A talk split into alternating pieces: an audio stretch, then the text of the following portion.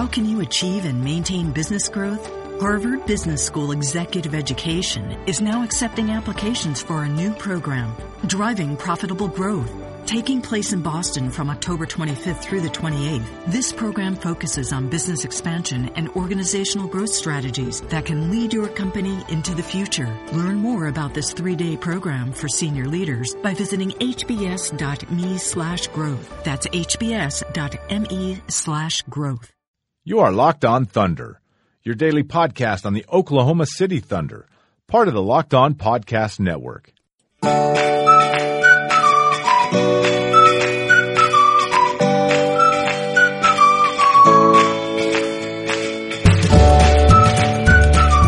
Hello there, everyone. We're locked in for episode 33 of Locked On Thunder, presented by the Norman Transcript. I'm your host, Fred Katz. Locked On Thunder is part of the Locked On Podcast Network. You can head on to iTunes and search Locked On Thunder to subscribe to the podcast there. You can leave a review if you're feeling like it too. Find us on audioboom.com as well.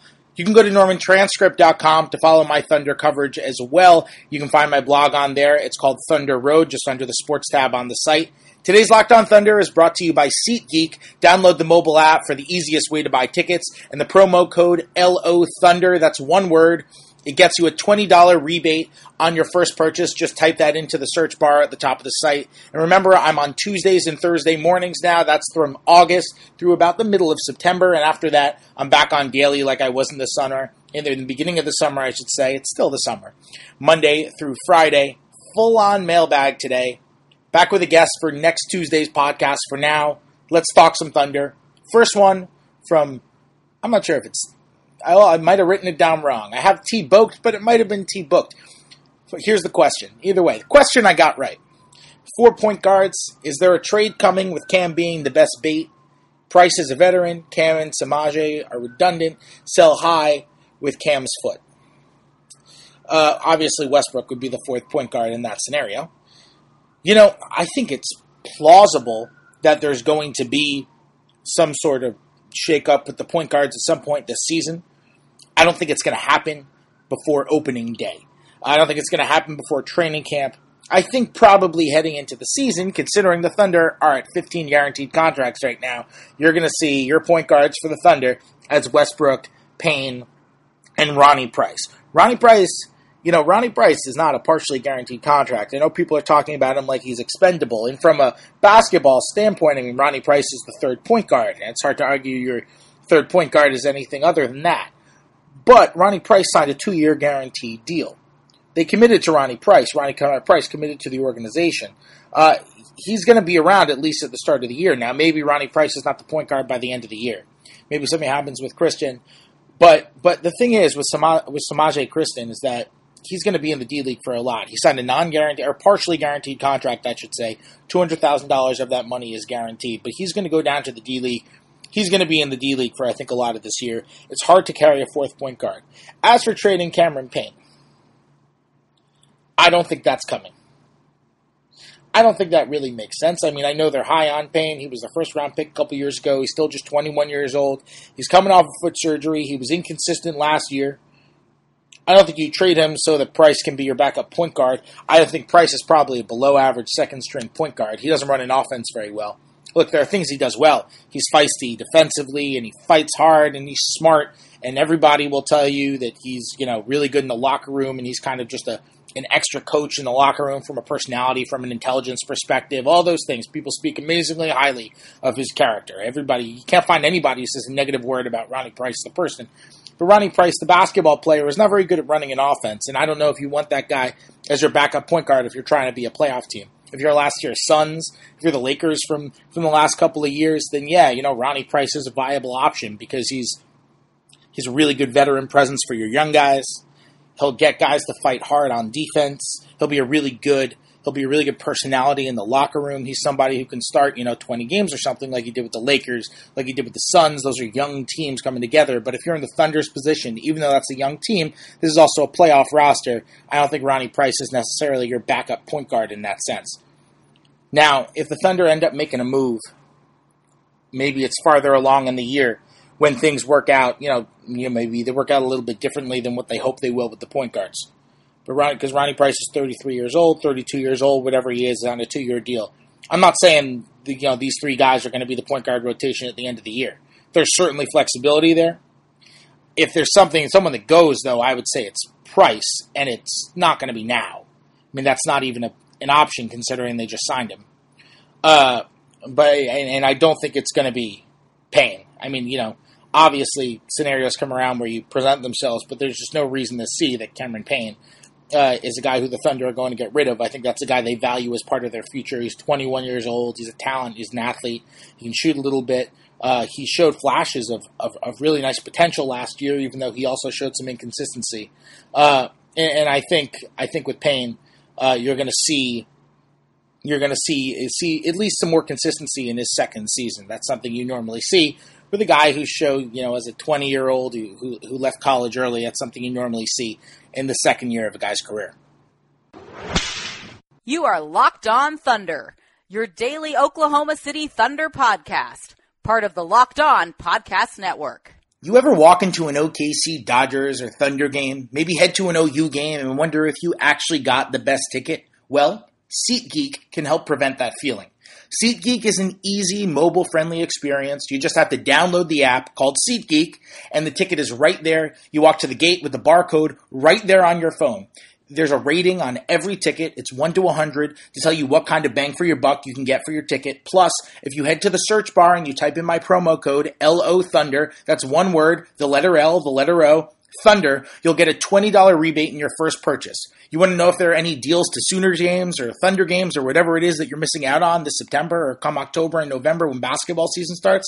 You can sign up for price alerts on those events. Those are going to let you know the pricing and more importantly, They'll point out those sneaky moments leading up to events when prices actually start to drop and you can sneak in and nab one of those tickets for a little cheaper than you might have thought you could have.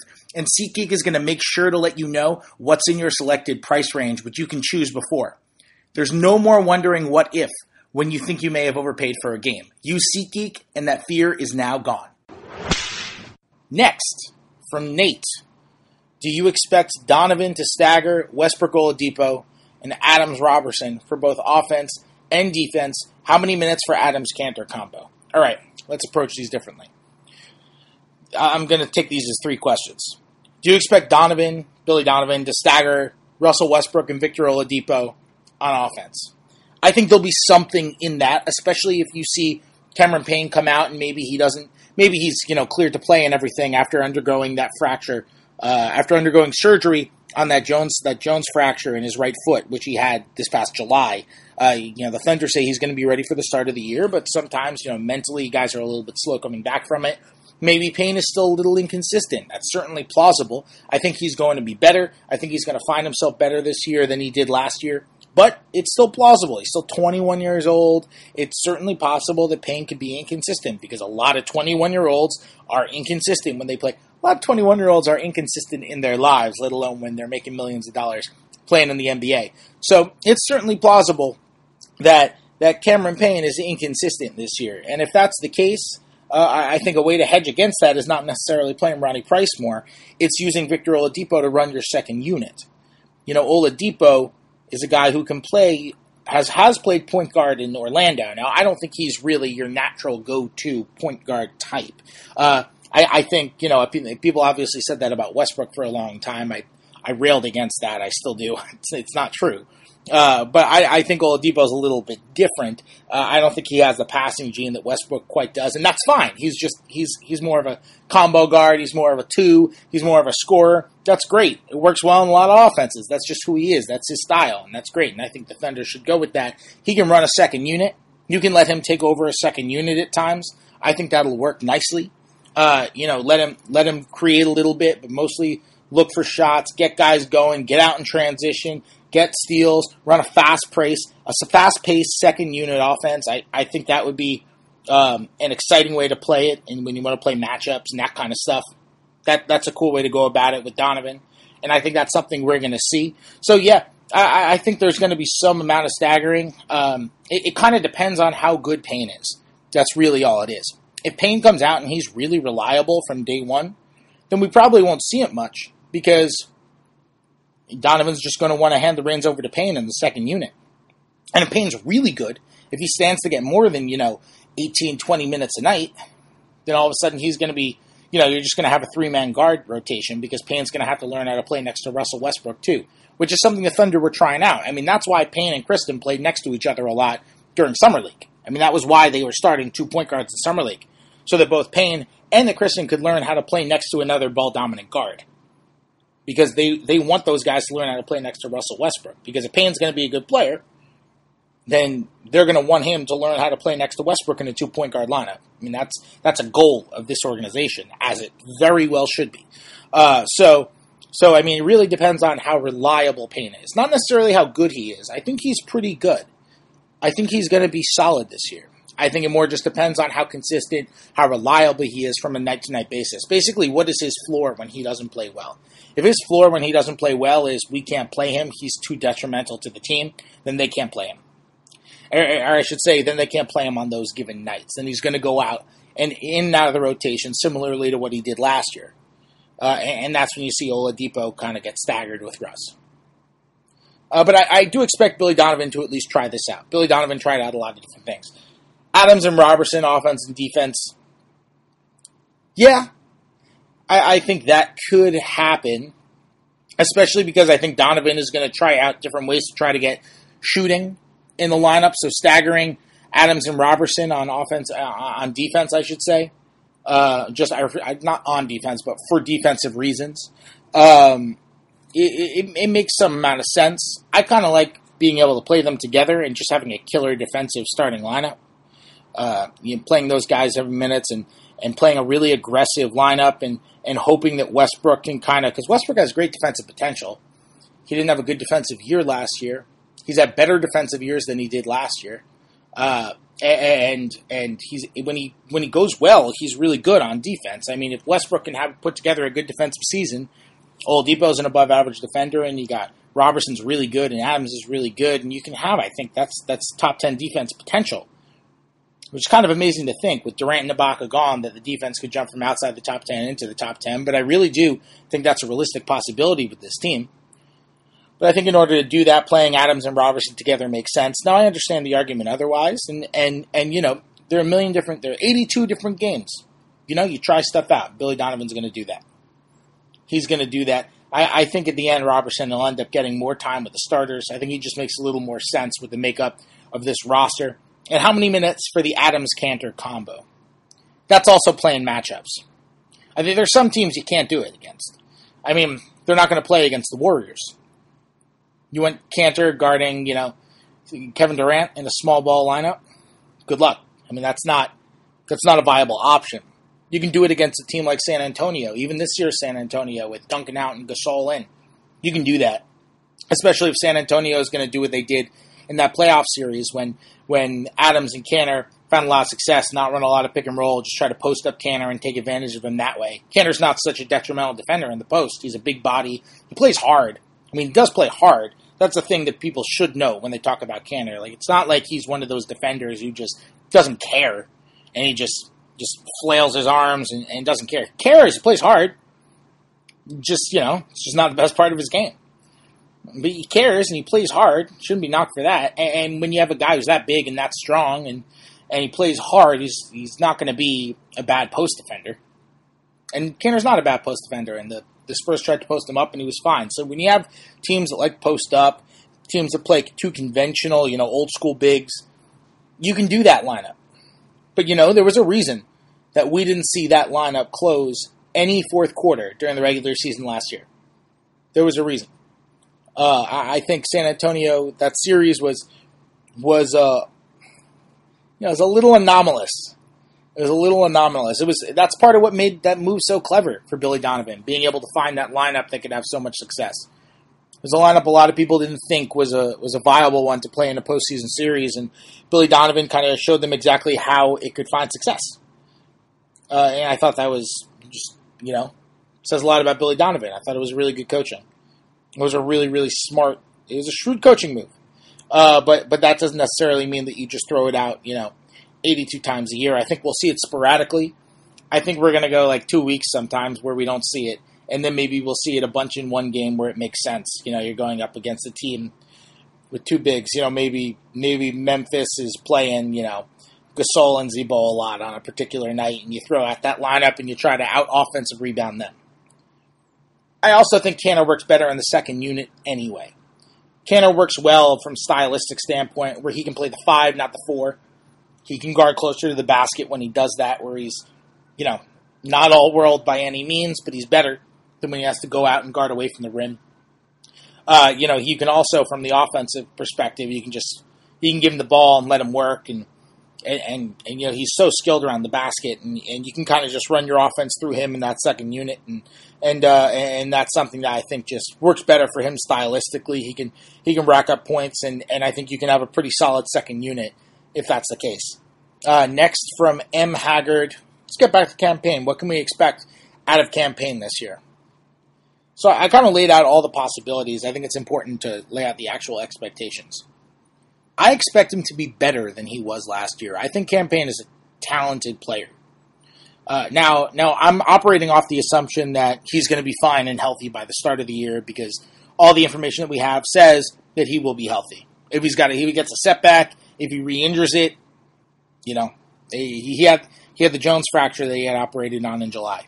So if he re-injures that, if he gets hurt again, if whatever happens happens, then you know that's that's an unforeseen circumstance. But based off the information we know right now, I'm assuming Cameron Payne is going to be a rotation player this year. I think he's going to be more consistent because I think we saw quality play from him at times. Look, his flaws last year, I think he struggled with the speed of the game sometimes. I think he's got the talent to be a good rotation player, but I think he struggled with the speed of the game at moments, which is not abnormal for a young rookie. It's not like he's a 23 year old rookie. He left school early. He's a young rookie. He's going to be 21 this year. 21 at the start of the year. Young guy. Got baby face, too. He looks real young. He jokes about it, too. But he put on some weight this year. That's a good thing.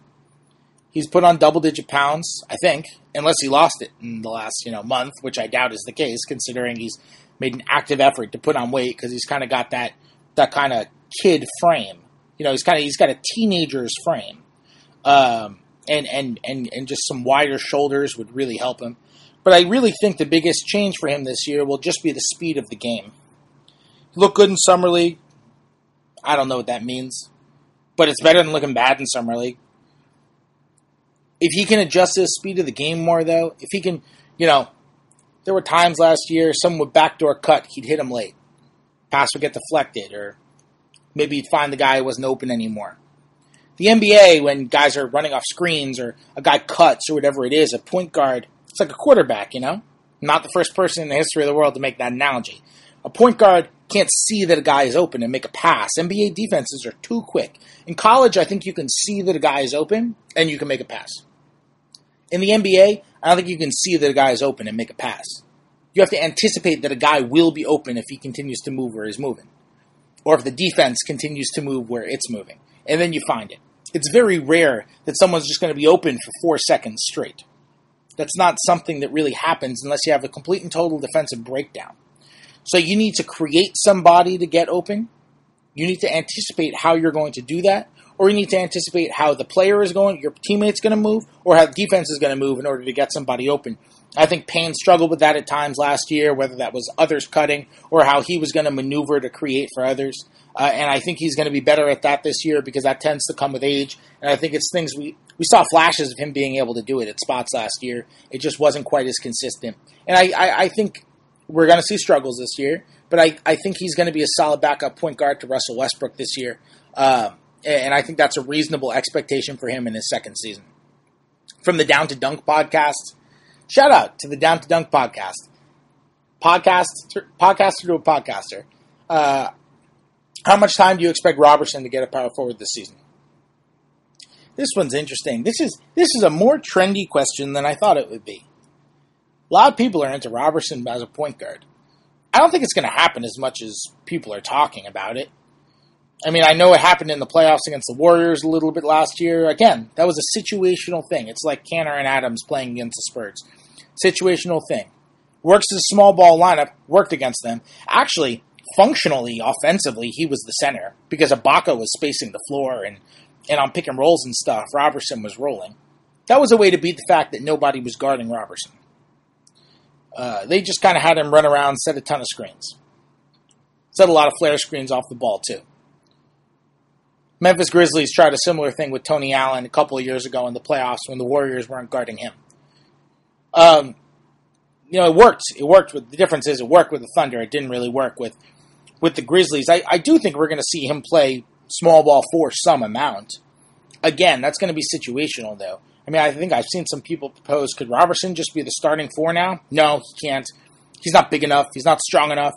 And that's not a, his problem. That's not a flaw in Andre Roberson. I think he's an awesome defensive player. He's just, I mean, he's the frame of a shooting guard. And in today's day and age, I mean, if he were playing in, you know, even in, forget the 90s, if he were playing in 2011, he'd be a full time shooting guard. That'd be it. Maybe he'd play some small forward, but he'd be a full time wing. No way he'd be playing four. Now he's, you know, someone who can viably play four in certain lineups. But I think in certain lineups is the operative phrase there. In certain lineups. I, don't think you can force teams to match up against Andre Roberson. That's the difference. When you have someone who, let's say, who's someone similarly sized to Roberson. Let's say you got Joe Johnson, Utah with Joe Johnson. I think they're going to play him with some small ball four. The Nets played Joe Johnson some small ball four. Joe Johnson functionally is kind of a shooting guard. He's a shooting guard, a small forward, wherever you're going to play him. But Joe Johnson is going to play some small ball four this year. He did it with Brooklyn the last couple of years. Joe Johnson is a guy who, when Joe Johnson's shooting the ball well, because Joe Johnson is strong in the lower body, he can guard some fours, and he fights hard, and he plays hard defense, and and he, and he shoots well, and he's a dangerous catch and shoot option, and and defenders respect him and go out and guard him he's somebody who, when you go small with Joe Johnson at the four, depending on who you're going against, what coach, what team, what lineups, whatever, you can force the other team to match up with you. Now, I think because Roberson isn't much of a shooter, you're not going to force other teams to match up with you if you play him at the four. Let's say Roberson played the four against San Antonio. San Antonio wouldn't say, oh no, Roberson's the four. We need to put somebody that can guard him out there on the perimeter. Because that's not the case. Roberson's not going to kill you with his shooting. That's really the difference. He's still just because he's a wing playing the four doesn't mean he's a stretch four. Now I'm I'm cool with him playing the four at times. I think it, it works well, and I honestly thought it worked mostly well in the playoffs because of because of the creative the creative you know ways that they were using him as a screener more so than just the fact that he was playing the four. And I think that was more of just kind of a a nominal designation than it was a reason for his success. Uh, but I do think it's something at the very least worth trying, and I think it's something Billy Donovan probably will try this year. Uh, at the same time, I don't think we're going to see it as much as people think. It just doesn't seem as viable to me. Maybe I'm wrong. Maybe Roberson comes out and he's a better shooter. He fixes his footwork, he fixes his release point, and he becomes a more accurate three point shooter, and all of a sudden he's a guy that you can force guys to match up against.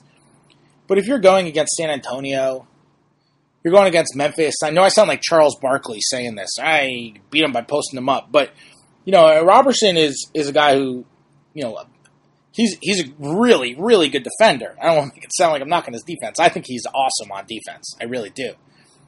But he's uh, uh approximately a billion pounds, you know, smaller than Pau Gasol or Zach Randolph or whomever. You know, Blake Griffin. You think the the Clippers are going to be intimidated if you go, you know, with Blake Griffin guarding him? Blake Griffin's going to post him up. You know, it's going to be an issue, or or you know, he's gonna he's gonna you know outbody him on on boards or or anything along those lines. You know, those are that that's the issue with playing him at the four consistently. But yeah, there's some lineups where it works. You know, another team goes small and you can react. It's just not going to force anybody else to react. It's a good reactor, not a not a good way to enforce reactions. Uh, finally, from Kevin Colagero, uh, starting lineup, who'll be a power forward? Thought this was a good follow up for Roberson at the four. I would honestly, I'd be shocked if it weren't Ilyasova.